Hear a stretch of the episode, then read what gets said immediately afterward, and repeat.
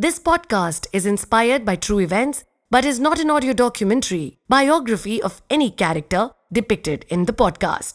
This podcast is a work of fiction and creative expression. The story, facts, characters depicted in the podcast are derived from different Hindu mythological books and have been fictionalized. Any reference to mythological or religious characters is purely coincidental and unintended. This podcast is purely for entertainment purpose and does not intend to hurt the sentiments, beliefs, feelings of any religion, community, or any section of the society. Kahani Ravan Ki. This podcast is created by Bhopuwala. Available on all major streaming platforms. Headphones recommended. जब किसी को तीनों लोकों के विधाता स्वयं उसके उद्धार के लिए चुनते हैं तब बुराई पर अच्छाई की विजय का उदाहरण समस्त ब्रह्मांड को प्राप्त होता है। और अब समय आ चुका था उस क्षण का, जो मानव कल्याण की एक अत्यंत महत्वपूर्ण नींव थी। यह गाथा इतिहास की वो महत्वपूर्ण गाथा बनने वाली थी, जिसे युगों युगों तक मनुष्य कल्याण हेतु पढ़ा, लिखा और सुना जाएगा। गाथा प्रभु श्री राम की और मेरे उद्धार की।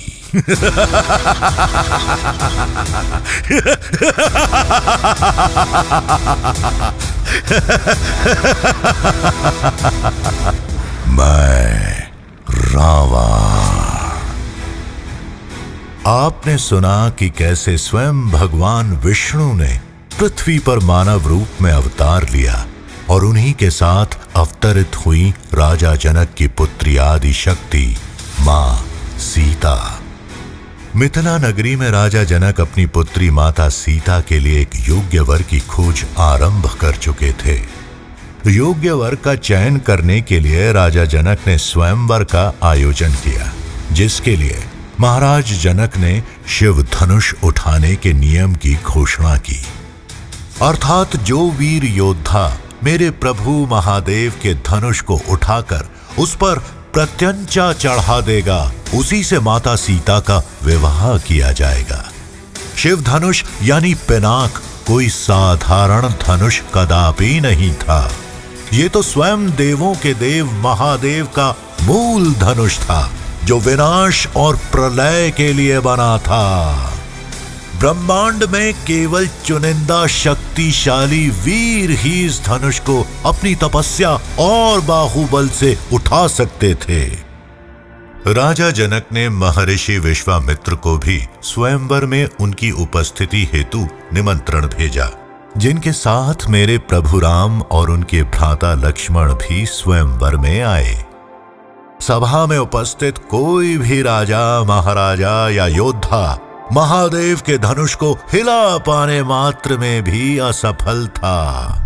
किंतु मुझ पर तो मेरे महादेव की असीम कृपा थी और इसी कारणवश मैंने भी स्वयंवर में भाग लिया।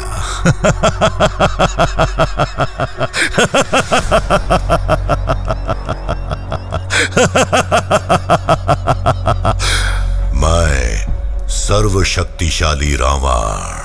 असंभव को संभव बनाने वाला वीरों का वीर, देवों के देव, महादेव से वर पाने वाला, अपनी इन भुजाओं से कैलाशपति को स्वयं कैलाश पर से हिलाने वाला रावण। ये धनुष तो केवल एक खिलौना मात्र था।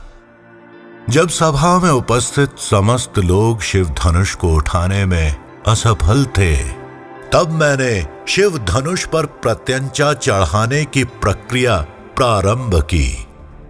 किंतु जैसे जैसे मैंने शिव धनुष को उठाने के लिए अपने बल का प्रयोग किया शिव धनुष और भारी होता गया। मैं समझ नहीं पा रहा था कि भला इन भुजाओं में असीम बल होने के उपरांत भी मैं शिव धनुष क्यों नहीं उठा पाया। समस्त राज दरबार मेरा उपहास उड़ा रहा था। जीवन में किसी भी प्राणी को अपने तन, धन और भाग्य पर कभी अभिमान नहीं करना चाहिए।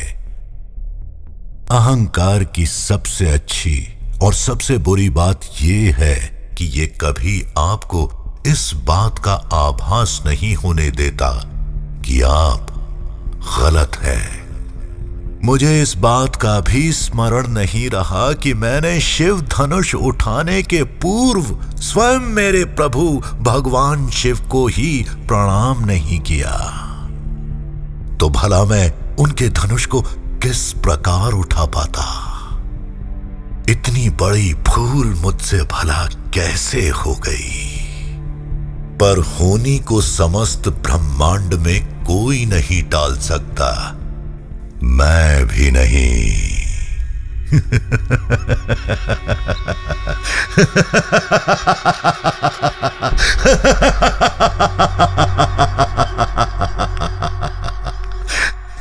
उधर श्री राम ने शिव धनुष उठाकर उसकी प्रत्यंचा चढ़ाई और उसे भंग कर दिया। उसके उपरांत आदि शक्ति माँ सीता से विवाह रचाया।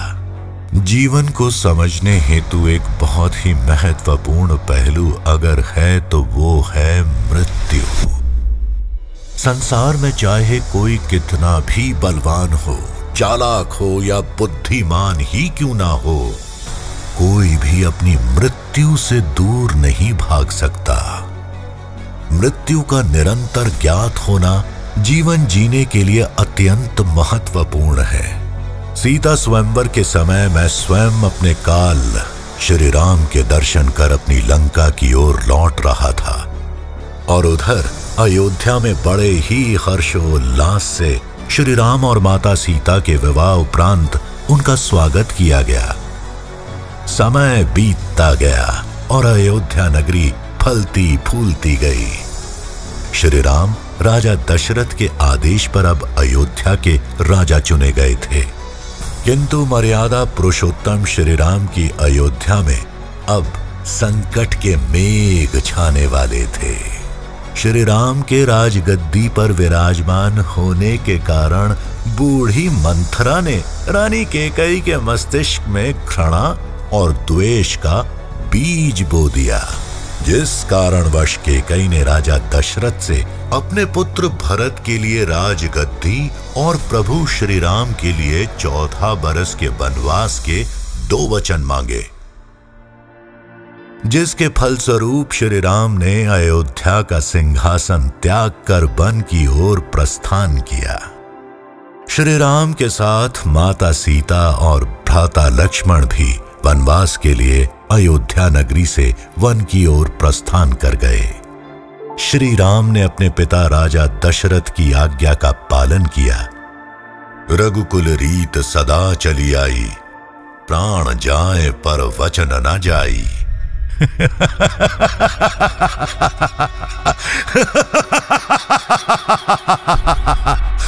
अब आरंभ हो चुका था। इस गाथा का वो अध्याय। जहाँ शीघ्र ही मैं दशानन रावण श्री राम के समक्ष युद्ध भूमि में आऊँगा। आप सुनेंगे इस गाथा का वो अहम भाग, जब मैं अपनी प्रिय बहन श्रूपणखा की प्रतिष्ठा के अपमान का प्रतिशोध लूँगा। ऐसा प्रतिशोध जिसका युगों युगों के लिए समस्त ब्रह्मांड साक्षी बनने वाला था।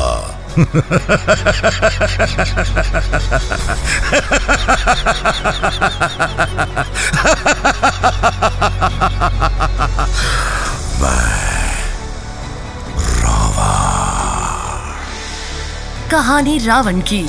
अब Bhopuwala production available on all major streaming platforms